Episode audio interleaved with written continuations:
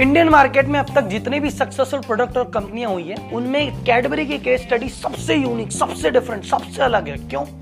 क्योंकि हमने हमेशा क्या देखा है कि अगर किसी मार्केट में किसी चीज़ की ज़रूरत हो, किसी चीज़ की कमी हो, वहाँ पे अगर प्रोडक्ट लॉन्च किया जाए तो हिट होता है। लेकिन मैं आपको बताऊँ, अगर ऐसी चीज़ जहाँ पे उस प्रोडक्ट की रिक्वायरमेंट ही नहीं है, वहाँ भी कोई प्रोडक्ट आए और हिट हो जाए तो कैसे?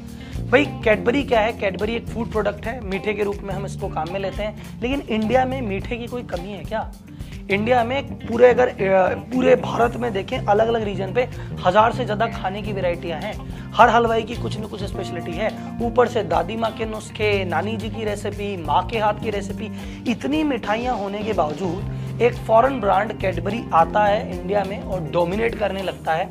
ये मार्केटिंग के लिहाज से वन ऑफ़ द बेस्ट और यूनिक केस स्टडी है। समय देखो, भारत में कई लोग ऐसे थे जो गुलामी में थे, गरीबी में थे, पर कुछ लोग ऐसे थे जो उस समय मतलब अंग्रेज़ों से इंप्रेस थे, अंग्रेज़ी लाइफ से, सभ्यता से इंप्रेस थे, वैसे ही रहते थे और अंग्रेज़ों से लगाव रखते थे, अंग्रेज़ों जैसा जीवन जीते थे। तो वो इनकी टारगेट ऑडियंस थी, उनके बच्चे वगैरह चॉकलेट्स में केक देना चॉकलेट देना, ये उनका कल्चर था।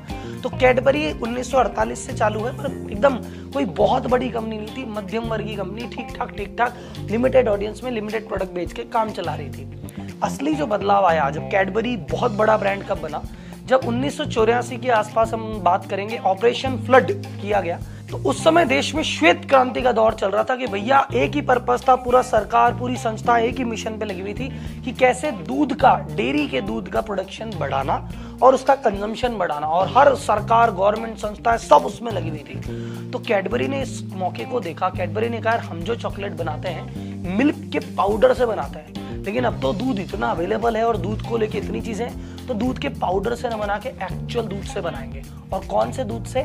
डेयरी के दूध से, यानी डेयरी मिल्क। तो कैडबरी का जो 1984 में जब डेयरी मिल्क की चीज़ आई, तब से थोड़ा हुआ और उन्होंने कहा इसको पैकेजिंग भी चेंज की।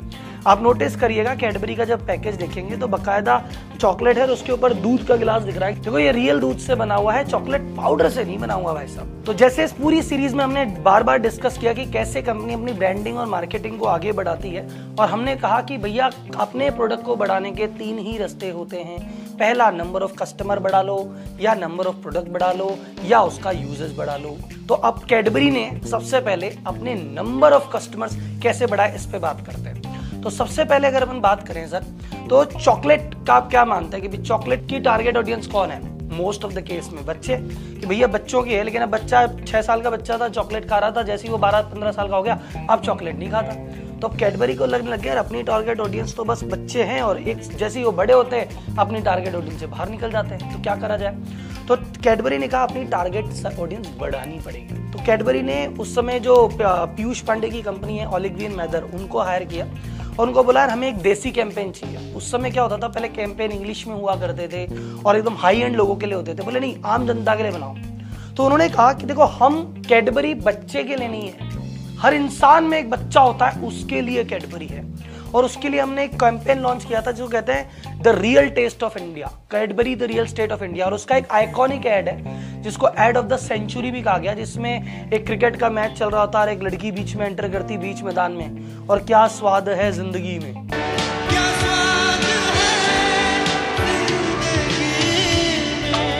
कैडबरी डेयरी मिल्क असली स्वाद ज़िंदगी का।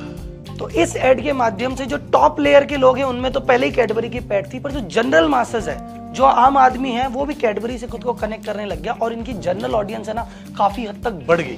और कैडबरी चाहता था कि यार ज़्यादा से ज़्यादा लोग, हर इनकम ग्रुप के लोग मेरी टारगेट ऑडियंस में आए तो उन्होंने प्राइस पॉइंट पे बहुत खेल किया। तो आप देखेंगे कैडबरी पाँच रुपए की भी है, दस रुपए की भी है, बीस रुपए की भी है, साठ रुपए की भी है, सौ रुपए की भी है, दो सौ रुपए की भी है कि भैया पाँच वाले के लिए भी माल है, दो सौ वाले के लिए भी माल है। तो जैसा हमने देखा कि पहले पॉइंट में हमने देखा कि कैडबरी ने अपना सेल बढ़ाने के लिए टारगेट ऑडियंस बढ़ाई, बच्चों से लेके बड़े को सब रेंज में लेके आए और अलग अलग प्राइस पॉइंट पे लेके आए।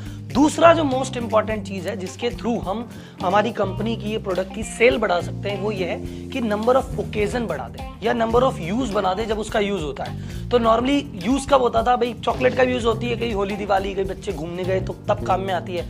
इन्होंने कहा, नहीं ओकेजन बढ़ाते हैं। तो उन्होंने जब स्टडी करी तो बोले, यार, हमारी सेल है ना, शुरुआत में बहुत तेज़ी से बढ़ी थी, एक लेवल पे जाके रुक गई। चॉकलेट मार्केट का पैंसठ परसेंट शेयर कैडबरी लेके बैठ गया। कैडबरी कहा पैंसठ परसेंट ऑलरेडी है, इससे ज़्यादा आप क्या बढ़ेंगे? अब इसमें तो इतनी ग्रोथ हो सकती है। पर आगे कैसे बढ़े? तो इन्होंने कहा कि भाई साहब, चॉकलेट मार्केट से 19 गुना बड़ा मार्केट है मिठाई का मार्केट। और इंडिया में भैया चॉकलेट नहीं चलती मिठाई चलती है। तो अगर मैंने कैडबरी को किसी भी तरह से मीठे से जोड़ दिया, तभी जाके मेरी सेल बढ़ सकती है। तो आप याद कीजिए 2004 के आसपास एक कैंपेन लॉन्च हुआ था अमिताभ बच्चन के साथ कि भैया पप्पू पास हो गया। पैसे पप्पू देगा। अरे पर बात क्या है? पप्पू पास हो गया। अपना पप्पू अरे अपना पप्पू पास हो गया।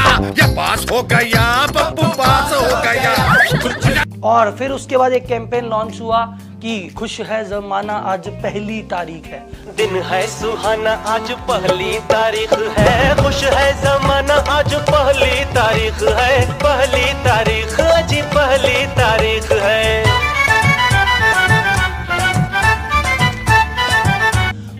कि छोटे छोटे ओकेजन आज पहली तारीख है, सैलरी आई है, खुश हो कैडबरी खाओ, कुछ मीठा हो जाए। पप्पू, पास हो गया? चलो भैया, कुछ मीठा हो जाए। दिवाली का ओकेजन आया, दिवाली सेलिब्रेशन के पैकेट, चलो भैया, कुछ मीठा हो जाए। तो इन्होंने कैडबरी को मीठे से जोड़ दिया। कि आदमी ने कहा, चलो मिठाई अब हम कई जगह सोचते हैं, मिठाई का डब्बा क्या लेके जाना, कैडबरी का डब्बा ही ले जाते हैं। वो मीठे का सब्सटीट्यूट के रूप में जो रिप्लेस किया, ये कैडबरी का मास्टर स्ट्रोक था। इसने कैडबरी की सेल एकदम छप्पर फाड़ के पहुँचा दी, क्योंकि हमारे पास मीठा, हर ओके, हर त्योहार पे मीठा चाहिए और त्योहार की इंडिया में कमी नहीं है। कैडबरी की सेल स्काई रॉकेट पे हुई अब बात करते हैं तीसरे पॉइंट की इंक्रीज नंबर ऑफ़ प्रोडक्ट तो कैडबरी का पहले एक ही प्रोडक्ट मार्केट में चल रहा था कैडबरी डेरी मिल्क जो हम कह रहे थे पाँच रुपए वाली दस रुपए वाली या सेलिब्रेशन पैक अब कैडबरी ने एक चीज़ लॉन्च की कैडबरी ने कहा थोड़ा सा प्रीमियम कस्टमर के लिए भी कुछ किया जाए तो कैडबरी ने लॉन्च किया Cadbury silk Kiss me. Close your eyes. Miss me. Have you felt silk lately?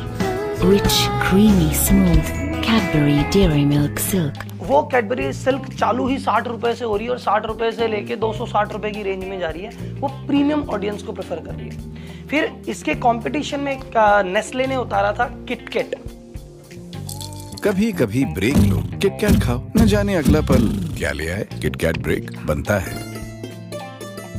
और इसके कंपटीशन में उतारा नेस्ले ने मंच नेस्ले मंच खाओ।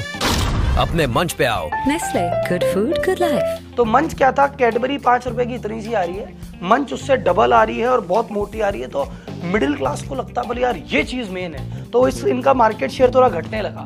तब इन्होंने कहा भैया इसके टक्कर में एक प्रोडक्ट लॉन्च करना पड़ेगा। तो दे लॉन्च पर्क ग्लूकोज चढ़ाओ तो जो पर्क लॉन्च हुई थी कैडबरी ने, उसके मंच के कंपटीशन में लॉन्च की थी। तो अब कैडबरी के कितने प्रोडक्ट हो गए? कैडबरी ने अपना दस रुपए वाला जो बेसिक प्रोडक्ट है कैडबरी के पास सिल्क है कैडबरी के पास पर्क है, फिर कैडबरी ने एक और चीज़ लॉन्च की कैडबरी शॉर्ट्स बेटा, मन में दूसरा लड्डू फूटा। नया कैडबरी डेरी मिल्क शॉट्स दो रुपए में, दो लड्डू, कुछ मीठा हो जाए। कि छोटे छोटे शॉर्ट से जेब में पड़े आदमी आते जाते आदमी ने खा लिए और उसके सेलिब्रेशन के पैकेट्स तो उन्होंने नंबर ऑफ़ प्रोडक्ट बढ़ा दिए कि किसको, जिसको जो पसंद है। महँगा, सस्ता, छोटा, बड़ा, पर जो चाहिए, सारे ऑप्शन हमारे पास अवेलेबल है। तो जब हम सारे ऑप्शन देते हैं तो हमारी ज़्यादा से ज़्यादा सेल बढ़ती है। तो भाई लोगों, अपन ने एक चीज़ देखी, ये होती है मार्केटिंग और ब्रांडिंग की पावर कि जिस जगह आपकी ज़रूरत ही नहीं थी, आप वहाँ पहुँच भी गए और आपने डोमिनेट भी किया। तो ये ब्रांडिंग के कुछ बेसिक प्रिंसिपल हैं जो इन सीरीज़ में हम बार बार चर्चा कर रहे हैं और आगे भी चर्चा करेंगे। इन सारी चीज़ों को सीख के आप अपने बिज़नेस में अप्लाई कर सकते हैं। आज आप घर बैठ के सोचिएगा कि मेरे जो प्रोडक्ट है, उसके क्या अल्टरनेट यूज़ हो सकता है, मैं ग्राहक को कैसे बताऊँ?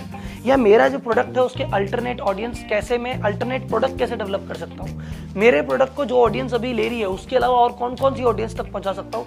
ये सवाल आपके दिमाग में चलते रहने चाहिए, क्योंकि इस सीरीज़ का उद्देश्य ही यही है। तो ठीक है सर मिलते हैं अगली वीडियो के साथ। तब तक के लिए धन्यवाद।